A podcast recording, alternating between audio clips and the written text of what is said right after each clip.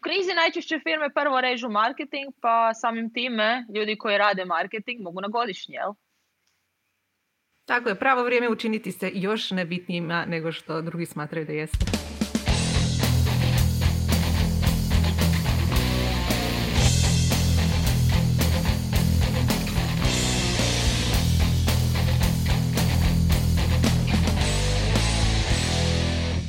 Dobro, došli u novu epizodu. Sorry, sorry, samo objasnim na početku da ne mislimo da je marketing nebi, da, nebitan.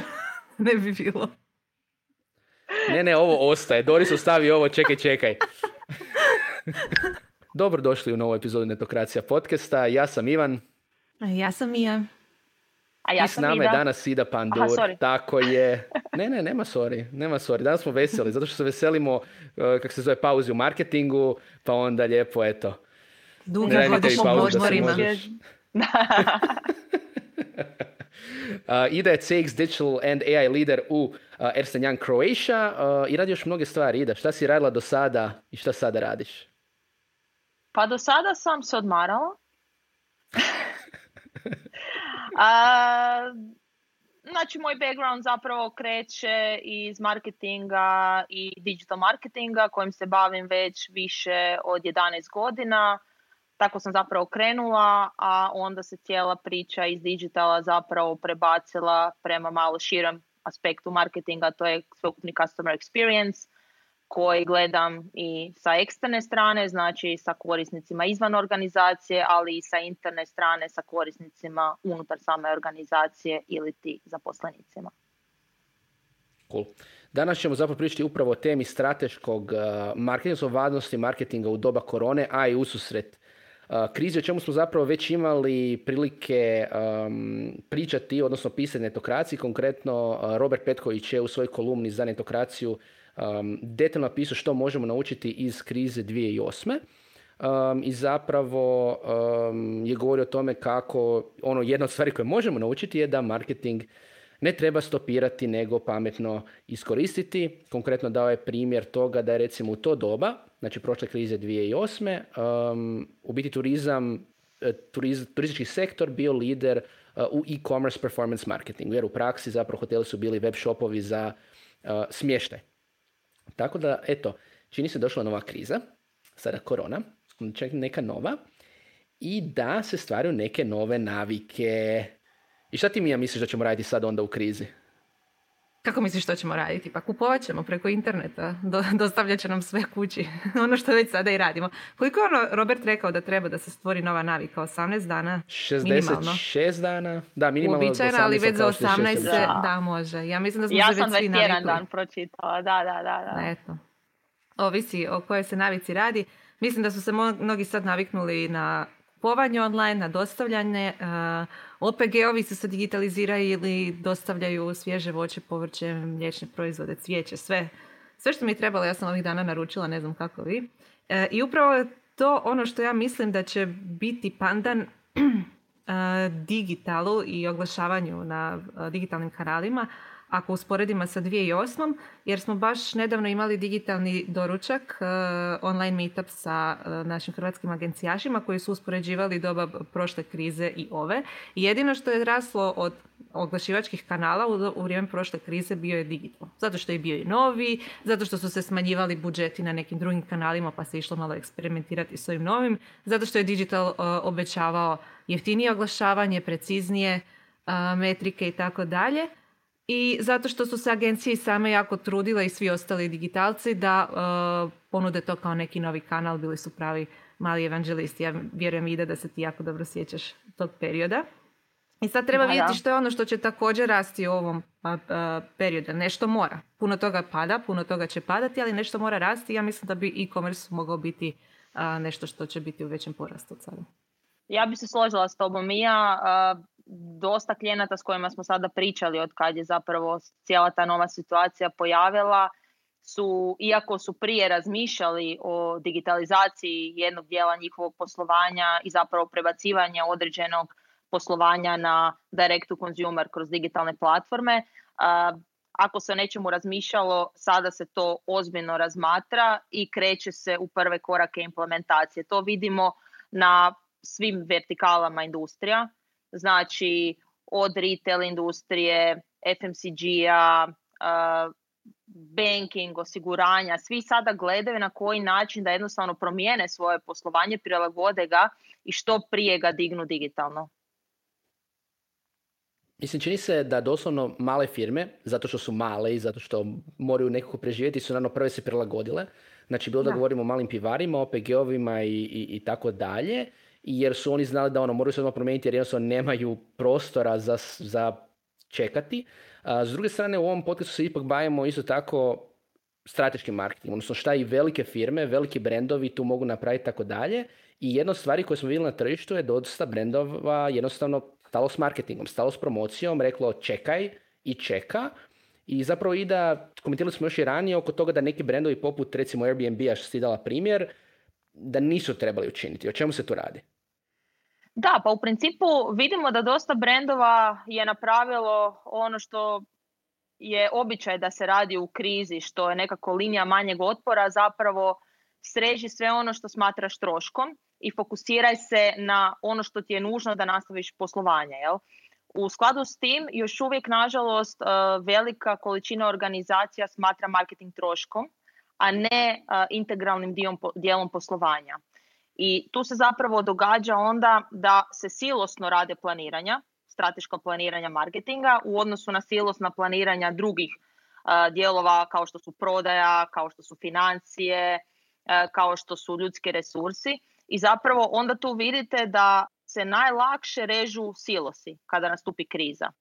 Ono kako bi zapravo trebalo planirati, a tu su i marketing i prodaja i ostali dijelovi, krucijalni dijelovi samog stvaranja biznisa je moraju se planirati zajedno. Znači moraju se planirati integrirano i mora se razmišljati kako integrirano funkcioniraju kada su stvari normalne i kako integrirano funkcioniraju kada nastupi kriza. Jer tada nije moguće odrezati jedan dio zato što zapravo zadireš u osnovni DNA kompanije.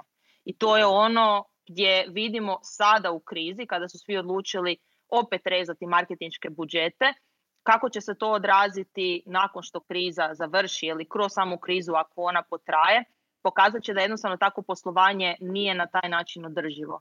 Jer ono što istraživanja pokazuju, da korisnici, više od 50% korisnika sada i u krizi još više prati na koji način se brendovi ponašaju i na koji način se kompanije orijentiraju svoje aktivnosti prema njima, šta im nude, na koji način im nude i kakve vrijednosti zapravo zastupaju. A da li tu nešto visi o generaciji u kojoj ti korisnici spadaju? Znači, da li primjerice ja drugačije gledam od svoje majke baš zato što sam ima ono, druga dobna skupina? Da, da, da, da. Uh, postoje sad uh, istraživanja koja su baš prije neki dan objavljena pokazuju zapravo razliku šta gledaju millennialsi, šta gleda generacija Z, šta gledaju boomersi u odnosu na to kako se brendovi ponašaju. I jako je zanimljivo kada nastupi kriza zapravo se pokazuje šta je kome najbitnije. Recimo generacije X i boomersi veliki fokus stavljaju na svoje zdravlje zato što oni već ulaze polako u rizičnu skupinu veliki fokus stavljaju zapravo na održivost ekonomije. I samim time gledaju jako kako se kompanije ponašaju prema svojim zaposlenicima u samoj krizi. Znači to je nešto na što oni stavljaju veliki fokus kao i što stavljaju veliki fokus na to koliko kompanije su spremne donirati i pomoći communityu oko sebe kada nastupi kriza. S druge strane imamo millennialse i generaciju Z koja se zapravo, mi smo jako iskustvene generacije, znači nama su iskustva užasno bitna i sama kriza kada je nastupila je veliki dio tih iskustva maknula. Oni sada gledaju brendove koji mogu nadomjestiti taj nedostatak iskustva. Znači traže, traže neku utjehu, e, traže zabavu, traže distraction, znači traže da ih brendovi angažiraju na način koji njima neće biti naporan, koji im neće biti direktno promotivan, nego koji će im jednostavno pomoći da to svoje vrijeme u izolaciji provedu na E, na, da im zapravo smanje napore, da im smanje muke, da im, da im pomognu da se bolje osjećaju. I to je ono na što jako gledaju. utješe. Da ih utješe, a isto tako gledaju koliko su brendovi, ajmo reći, uh, sustainable orijentirani.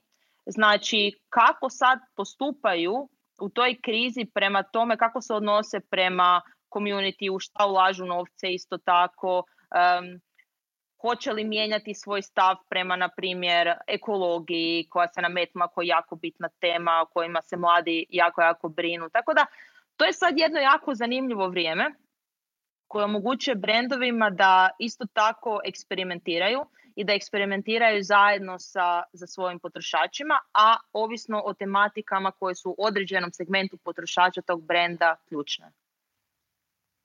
A dobro, ali e, mnogi brendovi su gledali što radi velika Coca-Cola i onda je u jednom trenutku Coca-Cola zaustavila oglašavanje i mnogi su to shvatili kao znak da svi moraju zaustaviti. Čak su se prozivali oni koji su nastavili oglašavati se, hej, kao niste normalni, Coca-Cola je zaustavila oglašavanje, zašto se vi oglašavate?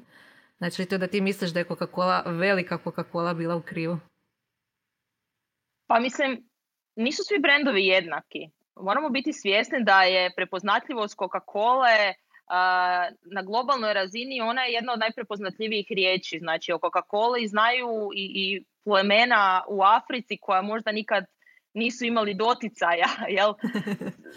sa internetom. Mislim, sad malo ono, stavljamo u ekstrem, ali ne možemo svi gledati što radi jedna Coca-Cola. Jer Coca-Cola ako prestane e, oglašavati, ako prestane biti prisutna, Coca-Cola jednostavno ima toliki brand awareness da Coca-Cola neće biti zaboravljena. Znači, prođi godinu dana, Coca-Cola će se još uvijek svi znati i sjećati se, jel? Nisu svi brendovi u takvoj poziciji i ne mogu si svi priuštiti ono što si može priuštiti Coca-Cola. S druge strane, prije nekoliko godina se sjećam da je u jednom trenu sama konzumacija Coca-Cola počela padati. Coca-Cola je ponovo vratila svoje na, marketinške napore sa uh, brendova koji su dio grupacije, ali nisu Coca-Cola sama po sebi, na direktno uh, promoviranje glavnog proizvoda, glavnog nositelja Coca-Cola grupacije, a to je Coca-Cola kao brand. Da, da, da. Ono što me brine zapravo u ovakvoj situaciji u neku ruku je onda isto koju odgovornost uh, voditelji marketinga, članovi uprava za marketing, CMO-vi imaju u ovakvoj situaciji. Jer zapravo oni su stavljeni u poziciju gdje ne odlučuju samo ono it's not business as usual, odnosno kao što on ima onaj, uh, ne znam, podcast ili konferencija Business Unusual, uh, gdje jednostavno ti sad, znači sa svoje pozicije moraš pokazati leadership ne samo u primjerice da napraviš najbolju kampanju, nego leadership u aspektu da primjerice od doma vodiš svoj tim kod jednom remote, a možda nikada nije bio apsolutno remote. I s druge strane da isto budeš lider na tržištu, ne samo iz aspekta da je učinkovita kampanja, nego da je primjerice u ovom aspektu ono etički odgovorna, da pokazuje empatiju prema zajednici, na što ljudi jednostavno možda nisu naučeni, ali to je ono što moraju u toj poziciji, mislim. Apsolutno, apsolutno. Mislim, ono što je zapravo uloga ljudi koji rade u marketingu, u svojoj osnovi to su ljudi koji su osviješteni o tome što drugi ljudi žele i trebaju. Znači, marketingaši su oni koji bi u ime organizacije zapravo trebali biti prva linija obrane i razumijevanja korisnika. I oni bi trebali biti ti koji će drajvati insajte prema ostatku organizacije. Međutim, same aktivnosti, tu ne govorimo o kampanjama. Marketing nisu samo kampanje. Marketing je puno dublja funkcija u svojoj srži.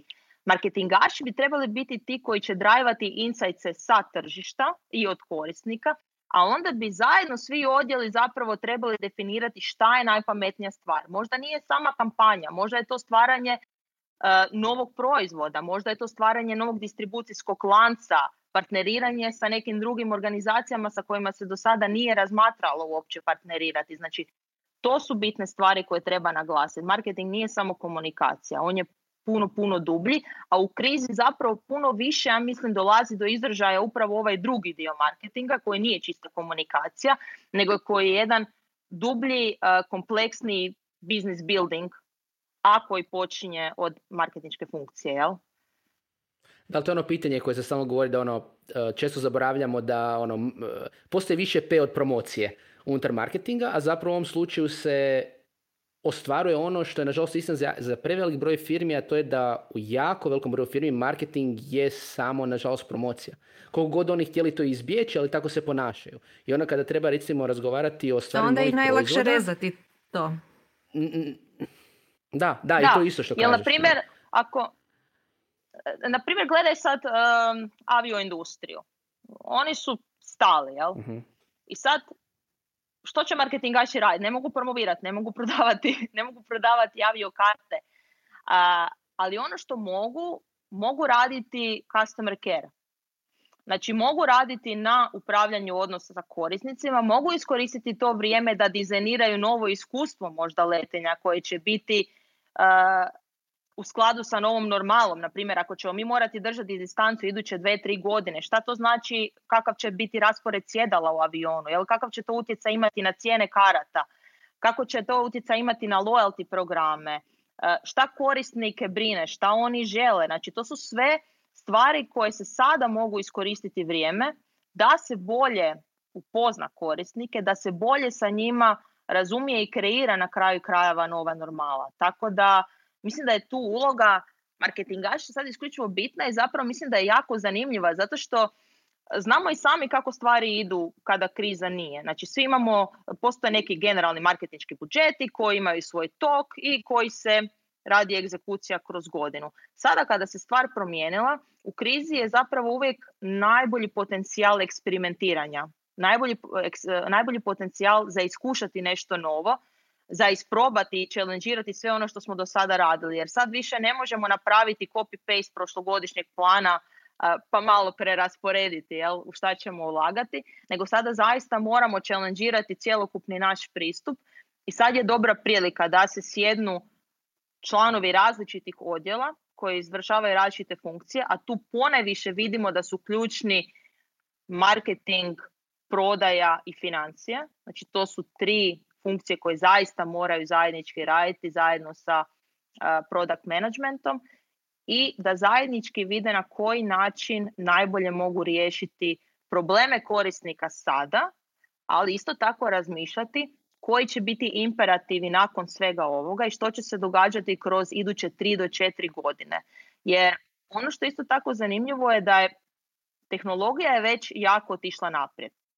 Znači, mogućnost koju procesori u našim mobitelima, kompjuterima imaju za obrađivanje velike količine podataka koji se otvaraju kroz umjetnu inteligenciju, kroz machine learning, to je već sve prisutno. Znači, ovo će nas sada zapravo na neki način, ja vjerujem, pogurati da se te neke stvari eksponencijalno razviju u smislu proizvoda, usluga i ukupnog uh, kreiranja odnosa između potrošača i organizacija u novoj normali, a tehnologija će pomoći to sve skupa ubrzati. Jel? Da, mislim, ovako kad se vraćamo na to ono stvaranje nekih novih digitalnih proizvoda, opet taj ključni uh, problem uh, digitalne transformacije većine firmi gdje se kad se govori o digitalizaciji i digitalnoj transformaciji najčešće se misli nažalost na to da se neke da se postojeći poslovni model digitalizira velike, velike za one koji slušaju podcast, znači velike stavljam uh, navodnike, zato što jednostavno se kaže, a idemo mi napraviti web stranicu, idemo mi otvoriti app i sad je to digitalno, umjesto da se radi ono što bi digitalna transformacija trebala biti, a to da se potpuno rethinka poslovni proces. I onda imamo recimo situaciju gdje imamo na tržištu sad dosta kroz Volt, kroz Glovo, e-commerce, ovo ono, gdje bi firme zaista trebale razmisliti ok, da li trebam svoje proizvode ponuditi kroz pretplatu, da li trebam kroz shop, da li uopće trebam te proizvode raditi na taj način, da li trebam neko drugo iskustvo. Tako je. Ali iskreno nisam siguran koliko će u Hrvatskoj posebno marketing biti spreman preuzeti tu odgovornost. Jer to je odgovornost isto. Ti se onda ne baviš samo onim što se nažalost često kod nas smatra marketingom, nego ti zaista radiš nešto što je možda većini ljudi apsolutno izvan, ne, ne samo možda izvan nekog njihovog znanja u tom trenutku, nego izvan komfort zone. Kao, još i to da radim, jel to, jel, jel to moj posao? Ali moraju, ne, nema drugo. Ali, ali sad je vrijeme kada se eksperimentira, ne u nekom... Da redovnom vremenu. Što ti da misliš, koliko treba vremena ili resursa odvojiti za eksperimentiranje, a koliko za ovaj business as usual u ovoj situaciji? Jel pa postoji mislim, business, business as usual? Business as usual sad ne postoje. Znači sve što radimo je, ne moramo nazvati eksperimentiranje. Neke odluke mogu biti sigurnije, neke mogu biti manje sigurne, ali ovisi kakav si brand, kakav si biznis, kakav si ti biznisa, jel? Um, htjela sam sa još jednom stvari nadovezati, a to je činjenica da će se mijenjati sada sami poslovni modeli. Na primjer, subscription modeli, znači nešto što je što dosta firmi zapravo nije to do te mjere razmatralo, koje su, ajmo reći, standardne ono, organizacije starije kova. To su sad neke stvari koje vama zapravo mogu omogućiti ako razmislite o pametnom uvođenju subscription modela u svoje poslovanje, potencijalno partnerirate sa još nekim drugim proizvodima ili uslugama, čak i drugih kompanija koje se mogu dobro povezati sa vašima, vi zapravo nalazite način da korisnike ubacite u, u svoju priču i da možete lakše planirati na kraju krajeva i revenju i vaše poslovanje. Što je danas jako bitno jer likvidnost je ono uh, na što se stavlja zapravo najveći naglasak i u samoj krizi. Tako da uh, ima tu dosta tih ajmo reći, stvari o kojima se treba voditi računa, a koji nije čisti marketing na koji smo mi možda navikli. Jer i prošla kriza je pokazala i sam ono ubrzani razvoj uh, svega oko nas pokazuje da mi više nismo u poziciji da radimo jedan posao. Znači ti ako želiš biti uspješan marketingaš, ti moraš razumjeti i psihologiju, i tehnologiju, i podatke, i financije. Znači, ti ne možeš biti dobar marketingaš ako razumiješ samo komunikaciju. Da, definitivno. Um, ali ono što najbolje, recimo kada o tom isto razmišljamo, je u pogledu komunikacije da čak i, čak i kada, čak i kada bi imali taj luksuz gledati samo aspekt komunikacije, došla kriza i događa se ono što se dogodilo i prošlu krizu, a da treba razmišljati o novim kanalima komunikacije. Sad smo, prošlu krizu niko živ nije bio konforan sa društvenim mrežama, tek su stigle.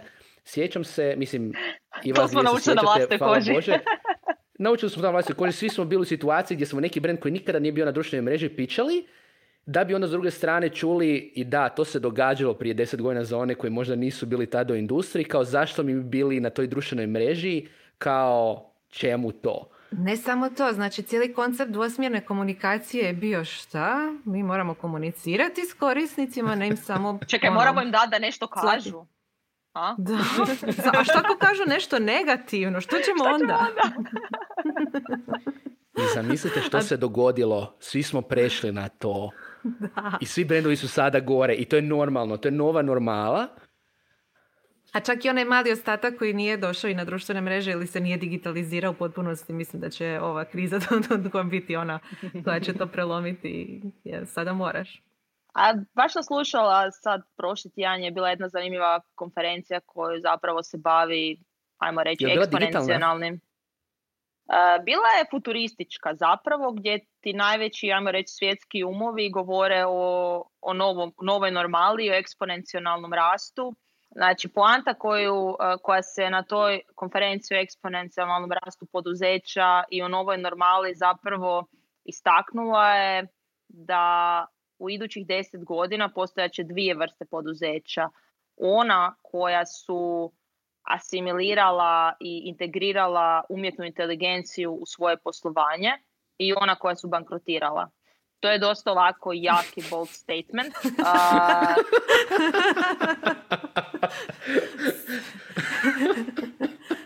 koji možda za nas Čini se da biti, da, je malo bold. Dosta je bold. Dobro, većina te ekipe su Amerikanci. Da, da. mi imamo sreću što kod nas sve kasni 20 godina, pa imamo još 30 godina.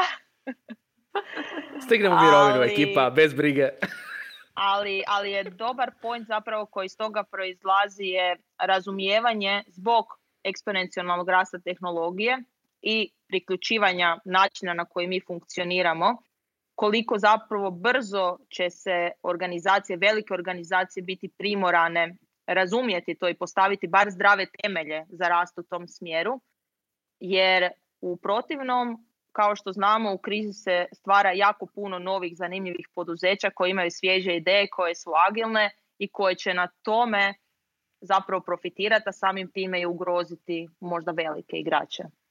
Oprosti, ja sam samo očajna jer smo proteklih deset godina ono, bili ne znam, apostoli digitalizacije, evanđelisti i sve, i što sad moramo iz početka opet nešto drugo evanđelizirati.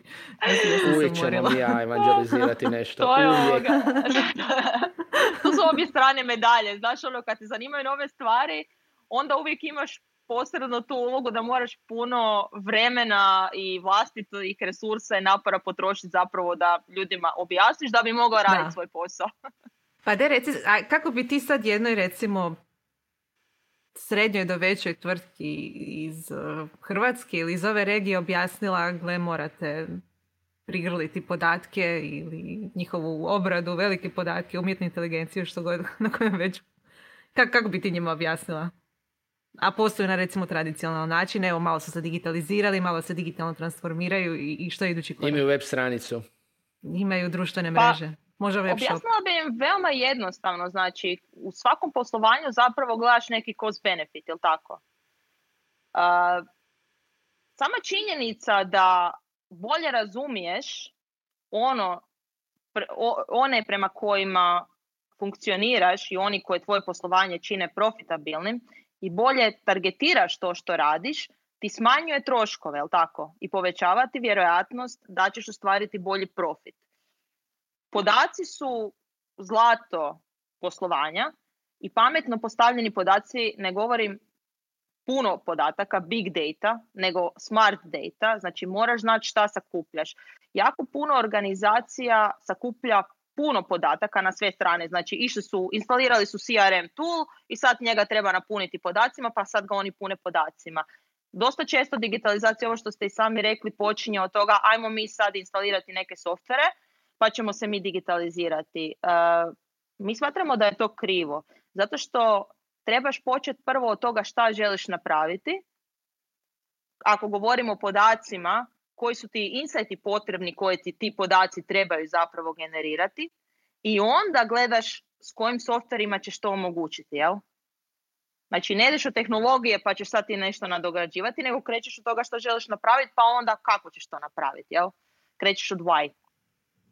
Tako da, moj point organizacijama bi bilo da trebaju razmišljati kako da u budućnosti budu u poziciji da mogu na veoma jednostavan način, sa što manje troškova, ostvariti što bolje rezultate.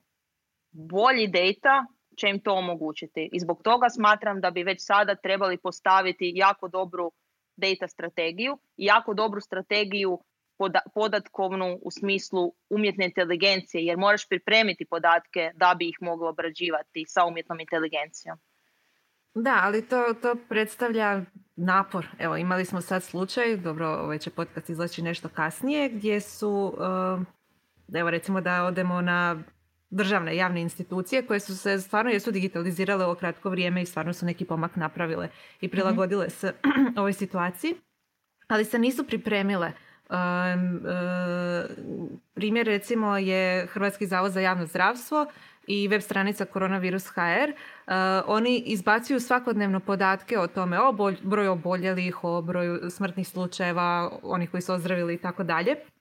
Međutim, nemaju te podatke u otvorenom, odnosno strojno šitljivom formatu, da bi neko drugi mogao uh, uzeti ih i obraditi ih. I bio je poslan im i zahtjev neki dan um, da dostave, da ponovno dostave te podatke da bi se oni mogli obrađivati, gdje su, gdje je Hrvatski zavod za javno zdravstvo dao odgovor da to predstavlja prevelik napor za njih i u slučaju da bi ponovno prikupljali, odnosno dostavili te podatke koji se od njih traže, to bi ometalo njihov svakodnevni rad oni koji oni imaju, a Hrvatski zavod za javno zdravstvo stvarno ima posla ovih dana. Ali uh, upravo je tom poanta, znači da su se oni pripremili i imali unaprijed već te podatke u otvorenom formatu, niko ih ne bi morao tražiti da te podatke ponovno dostave, nego bi se oni već negdje nalazili i imamo mi zakonski okvir, imamo mi i portal otvorenih podataka gdje bi se sve to moglo postaviti i koronavirus HR, ali e, jednostavno se nije od početka razmišljalo o tome. Ometa svakodnevni rad. Mislim da je ta rečenica što si rekla doslovno to. apsolutno mislim, najbolje. I mislim da sve organizacije razmišljaju na taj način, ne, ne, ne samo državne, nego ono, bilo je Apsolutno, pa mislim, znamo i sami kako stvari funkcioniraju. Uh, pogotovo kada se dogodi izvanredna situacija, gasiš požare. Kada gasiš požare, radiš to na način na koji najbolje znaš. A način na koji najbolje znaš nešto raditi ovisi o tome koji skup znanja ti imaš unutar svoje organizacije i koji skup znanja znaš da nemaš i trebaš ga angažirati izvan organizacije. Tome trebaju služiti dobro postavljene strategije, da znaju ako se dogodi nešto, u najmanju ruku kome se trebaju obratiti na kojoj fronti. Jel? Mislim da se ovdje vjerojatno dogodila ta situacija da jednostavno to je skup znanja koji možda nije postojao. Samim time Mhm. se ne svača koja je, koja je relevantnost da tako nešto treba postojati. I to je sad zapravo jedan proces učenja kako u javnom sektoru, tako i u privatnom sektoru. Mislim da ova situacija zapravo dosta pokazuje javnom sektoru u kojem smjeru trebaju ići uh, neki prioriteti. I Da. znam konkretno da i sa strane Europske unije, Europske i uh, komisije postoji zapravo jako puno inicijativa sa strateške razine kako da se javni sektor pripremi i za umjetnu inteligenciju i za tehnologije poput blockchaina i tako dalje i tako dalje. Ponekad jednostavno, pogotovo u Ima, javnom ima li se sektoru, dosta toga na lokalnoj razini, odnosno nacionalnoj radi pro forme? I, je e, i dosta Da. se toga zapravo, dosta ti toga vuče regulativa, jel tako? Da. Znači, kako će se regulativa uh, stavlja, kako će regulativa stavljati sve veći naglasak na takve stvari, pogotovo u okviru Europske unije, čija smo mi članica, tako će se prioritizacija raditi i na nacionalnoj, odnosno lokalnim razinama. Vidjet ćemo, već postoji regulativa oko otvorenosti podataka, pa opet trebaš svako tijelo javne uprave posebno uvjeravati da otvori te podatke. A je, to je, Aj, dobro, to je druga tema. sad ono, da, step by step. Mislim, ako se vratimo na, na, na temu marketinga i opet um, ovog pitanja digitalizacije, imam osjećaj da će se dogoditi ono što se nekim stranim tržištima dogodilo prije skoro 10 godina. Ne znam ako se sjećate slučaja uh, one um, tvrtke uh, koja je prodavala uh, britvice na pretplatu, koja je za 100 milijuna dolara kupila njemačku tradicionalnu tvrtku britvica. Zašto? Su imali totalno drugačiji poslovni model. Imali su subscription model, Rezali su dovoljno venture kapitala, dobili dovoljno customera i šta su onda došli, kupili su cijelu tvornicu. Tvornicu koja se tada, za to vrijeme, nije digitalizirala, koja nije bilo mogućnosti prodati svoje proizvode i iskreno ja se bojim da za dosta tvrtki u hrvatskoj regiji, koje neće biti spremne upoznati neke nove modele, da će njih neko na taj način kupiti. I, ok, ja se Ako zaista nadam da će na taj način... Ako će ih htjet Ako će ih kupiti, da. htjet kupiti, jel? Ovisi o velju koju oni mogu donijeti novom poslovnom modelu, koji će možda neki brzo rastući startup uh, omogućiti korisnicima. Tu se uvijek vraćamo na to što uh, velike kompanije zbog uh, kompleksnosti strukture u kojoj funkcioniraju, dosta često zapravo nisu u mogućnosti biti customer first. I da bi bile customer first, potreban je veliki napor i veliko razumijevanje unutar cijele organizacije. Tebi je lakše napraviti razumijevanje između 10 ljudi nego između 10.000 ljudi, jel, kako bi stvari trebale Da. funkcionirati. Zato to je proces koji traje dulje, ali mislim da su upravo krize poput ovakve dobra prilika da se ti procesi ubrzaju. Jer onda svi ipak znaju trebamo ubrzati. Lakše ipak i usmjeriti ljude možda ako nisu potpuno fokusirani. Da, daš im razlog to. zašto. Jednost- jednostavnije. Znaš ono, kad si ti u svakodnevnom nekom radu i u svojoj komfortnoj zoni, puno ti je teže objasniti zašto nešto moraš promijeniti. Kad nastupi kriza, ljudi očekuju promjene, jer kriza sama po sebi donosi promjene i zapravo smo čak i više možda na nekoj psihološkoj razini spremni prihvatiti neke promjene, jel? Da, da, da, da. Definitivno je recimo jedna od industrija koja se koja je jako pogođena i koja mora promijeniti nešto da bi preživjela je turizam. Da. Znači, opet, um, u jednom od prošlih podcastova smo detaljno govorili o tome što se dogodilo u- i u hrvatskom i u globalnom turizmu sa suosnivačima, to jest, pardon, s osnivačima Lemaxa, Rentlija i Oriolija kao nekih od vodećih hrvatskih tehnoloških a, tvrtki u turizmu. Um, ali iz aspekta marketinga recimo i da šta možemo vidjeti da se događa i što će se dogoditi. Da, e, kad se ovo sve skupa dogodilo, kad su se granice počele zatvarati, e, prva reakcija isto tako većine turističkih kompanija i organizacija je bila freeze the budget, jel? Zamrzni budžet i pričekaj i vidi šta će se dogoditi. Ono što je jako bitno razumjeti je da iako nismo u mogućnosti putovati, iako turizam sad sam po sebi u svojoj aktivnosti osnovnoj e, ne funkcionira dok se stvari malo ne smire. Ljudi su povećano na internetu, ljudi su u specifičnoj emocionalnoj i mentalnom e, nekom stanju, e, a prvi, prvi dio korisničkog putovanja u turističkom smislu je faza dreaming. Znači faza u kojoj mi sanjarimo... Ja sam, ja sam u fazi dreaminga konstantno. ja isto već tjednima. Samo maštam o nekom putovanju. da, slažem se. Znači, svi zapravo bi sad voljeli biti u mogućnosti da putujemo, a ne možemo. jako smo puno na internetu i mislim da jednostavno tu je ogromna, ogromna prilika da turistički sektor se osvrne na tu fazu dreaminga, znači da nam pomogne da sanjarimo, da zajedno sa nama sanjari i da pripremi teren u trenu kada će biti moguće recimo otvoriti granice ili otvoriti hotele, restorane, kafiće, e, privatni smještaj prema turistima, da onda budu spremni takozvano košarkaškim riječnikom zakucati sa e, aktivacijskim marketingom. Sada je vrijeme da se sanjari, sada je vrijeme da se uloži u brand awareness, a onda je vrijeme da se objasne racionalne i emotivne koristi dolaska u određenu turističku destinaciju ili dolaska u određeni e, turistički kapacitet ili doživljavanje određenog turističkog iskustva. Jer će isto tako cijelu priču nositi sada e, briga za naše zdravlje i to je definitivno neizostavni dio koji svaki marketing mora pokriti. Mi kao Hrvatska, evo vidjeli smo sad je uh, pokrenuta jedna takva dreaming kampanja od strane HTZ-a.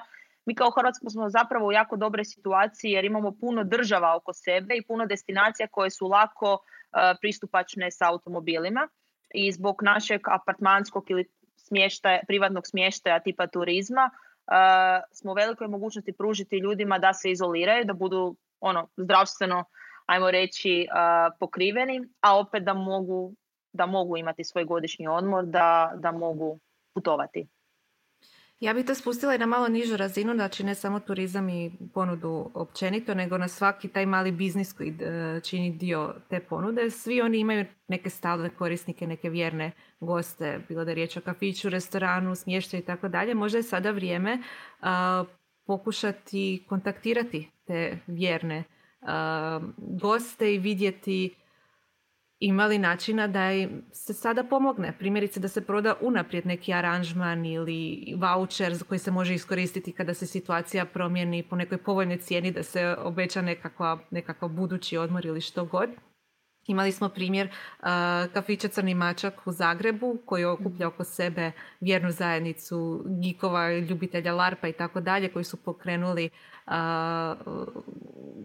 kampanju preko GoFund stranice i, i iznenadili su se sami ciljem koji su postigli. Dakle, nije uzelo dono sve što ste radili, gradili i ako ste napravili dobar biznis do sada i ako imate vjerne korisnike, kupce do sada, ja vjerujem da će oni biti voljni uskočiti u ovom trenutku. Sam mislim da treba s time požuriti dok su još svi empatični imaju nešto novaca. da, isto tako gledati te primjere koji možda nisu tipični. Opet, business is unusual, ergo gledaj unusual primjere. Ali ajmo prebaciti se neke konkretne možda prijedloge. Ida, šta bi ti predložila kolegama u marketingu, znači koji su sad u situaciji da mogu donijeti strateške odluke, da mogu voditi svoje timove, šta da rade u budućnosti da to ide naprijed? Pa ja mislim da je jako bitno uh, kada govorimo o samom planiranju i o ulozi marketinga je jako bitna kolaboracija između različitih odjela. Znači oni ne smiju marketinške aktivnosti planirati kao zaseban silos, nego to moraju biti sveukupne poslovne aktivnosti organizacije u kojem će marketing voditi riječ zato što će najbolje razumjeti potrošače. Znači to je jedna stvar. Definitivno iskoristiti ovo vrijeme da se razmisli na koji način su posloženi interni procesi zajedničkog planiranja. Druga stvar je, ako govorimo o trenutnoj situaciji gdje, se, gdje su se, na primjer, budžeti srezali, da se razmisli, ok, kakvu će to reperkusiju imati ako ostanemo u ovakvom stanju iduća tri mjeseca. Jel? na koji način zapravo možemo osigurati da ne budemo zaboravljeni i na koji način možemo osigurati da budemo tu za naše potrošače. Kako možemo možda budžete koje smo do sada radili za promociju iskoristiti da napravimo bolji odnos sa samim korisnicima koji trenutno imamo, sa samim trenutnim potrošačima. Znači kako možemo napraviti bolji customer care, kako možemo iskoristiti ovu priliku da zajedno sa njima kreiramo jednu novu vrijednost, vidjeti šta je njima relevantno isto tako. I treća stvar je razmišljanje izvan okvira našeg nekog core biznisa, znači kako možemo ono što radimo, kako to možemo proširiti ili prebaciti u neki drugi segment poslovanja sa trenutnim resursima, znanjima i mogućnostima, a koji bi možda ukoliko naše poslovanje nije sad nešto što rješava probleme korisnika, što bi to moglo biti gdje mi možemo zaigrati bitnu ulogu, a možda nije neki naš trenutni core business model, jel? I gdje možemo partnerirati sa vanjskima da budemo jači. Tu imamo dosta onako dobrih primjera već na hrvatskom tržištu gdje su kompanije međusobno se ispartnerirale da si poboljšaju distributivni kanal prema kupcima, da im brže mogu osigurati da dobe ono što im je bitno. Tako da e, to je treća stvar i još dvije stvari. Jedna stvar je e, razumijevanje korisničkog iskustva kada gledamo u budućnost i koji su koraci koje sada moramo poduzeti. Tu je definitivno veliki naglasak stavljamo na te insajte i kako da definiramo podatke koje moramo sakupljati. To će nam onda pokazati koje aktivnosti moramo raditi da bi to mogli napraviti. I peta, jako, jako bitna stvar i mislim da su tu marketingaši isto tako bitnije razumijevanje internih korisnika, odnosno zaposlenika i razumijevanje kako ono što radimo zapravo utječe na zaposlenike, koje su njihovi neki strahovi, kako oni imaju ideje da pridonesu cjelokupnoj situaciji, jer to isto tako, pogotovo sada u krizi se jako gledaju brendove kroz to na koji način se odnose prema svojim zaposlenicima. I mislim da je tu ono jedno područje koje definitivno ne bi trebalo previdjeti. Da, tu bi se definitivno isto na, nadovezao na tebe što se tiče tog dijela, odnosno ono što naravno je i employer branding u dobru ruku kad se predstavljamo kao poslodavci. Um, prije samo evo nekoliko mjeseci to je bilo samo pitanje na ono vrlo užurbanom tržištu digitalije predstavi se kao dobar poslodavac dobiš najbolje talente, sad je to da ili zadržiš ili da jednostavno evo, predstaviš se i kao dobar uh, brand i to je nešto gdje iz nekog isto naših sustava netokraciji ono što kolega mora biti svjesni je da moraju više surađivati sa HR-om, jer najčešće je marketing do sad ignorirao taj dio employer brandinga, jer je primjerice bio 5% budžeta ili je bio tamo negdje sa strane, neka se HR bavi time. A sada u situaciji gdje nema nekog osnovnog uh, alata employer brandinga, to su često bili eventovi, sajmovi poslova i slično, moraju se koristiti digitalni kanali. Tako da uh, svi oni koji rade u marketingu, nažalost, morat će otvoriti nešto više od LinkedIna svojim kolegama iz HR-a, žao mi je kako se zove, ali to će na kraju koristiti i naravno i cjelokupnom brendu, a ne samo zapošljavanju, koje je nažalost trenutno opet smanjeno jer ah, kriza je. Šta da, ali opet treba održavati taj employer branding jer eh, ono o čemu se sada priča najviše koje podijelio koliko otkaza, tko je stavio djelatnike na godišnji odmor i tako dalje i tako dalje, tako da treba i to kontrolirati. Ja bih se još samo jednu stvar za kraj dodala vezano same marketingaši. Ja bih im iskazala potporu jer znam da su mnogi od njih usamljeni i imaju osjećaj da se bore sa cijelom organizacijom u kojoj se nalaze jer naravno oni su nekako po nekoj logici prvi bili na udaru za rezanje budžeta kao što smo i spominjali ovaj put, ali kako je Ida dobro objasnila, ako je marketing integriran u DNK tvrtke, onda je malo teže rezati neke njegove dijelove. Pa ja pozivam sve marketingaše da se još više umreže ovih dana, da posjećuju online događaje kad ne mogu druge, da nam pišu o temama koje ih zanimaju, mi ćemo ih rado otvoriti, jer ovdje se opet pokazuje ona snaga digitalne zajednice, kad je teško zbiju se redovi, važno je razmjenjivati iskustvo da bi cijela industrija mogla ponovno stati na noge. Kad smo kod networkinga i da ako netko ima slučajno pitanja ili želi doći u kontakt s tom, kako mogu doći do tebe?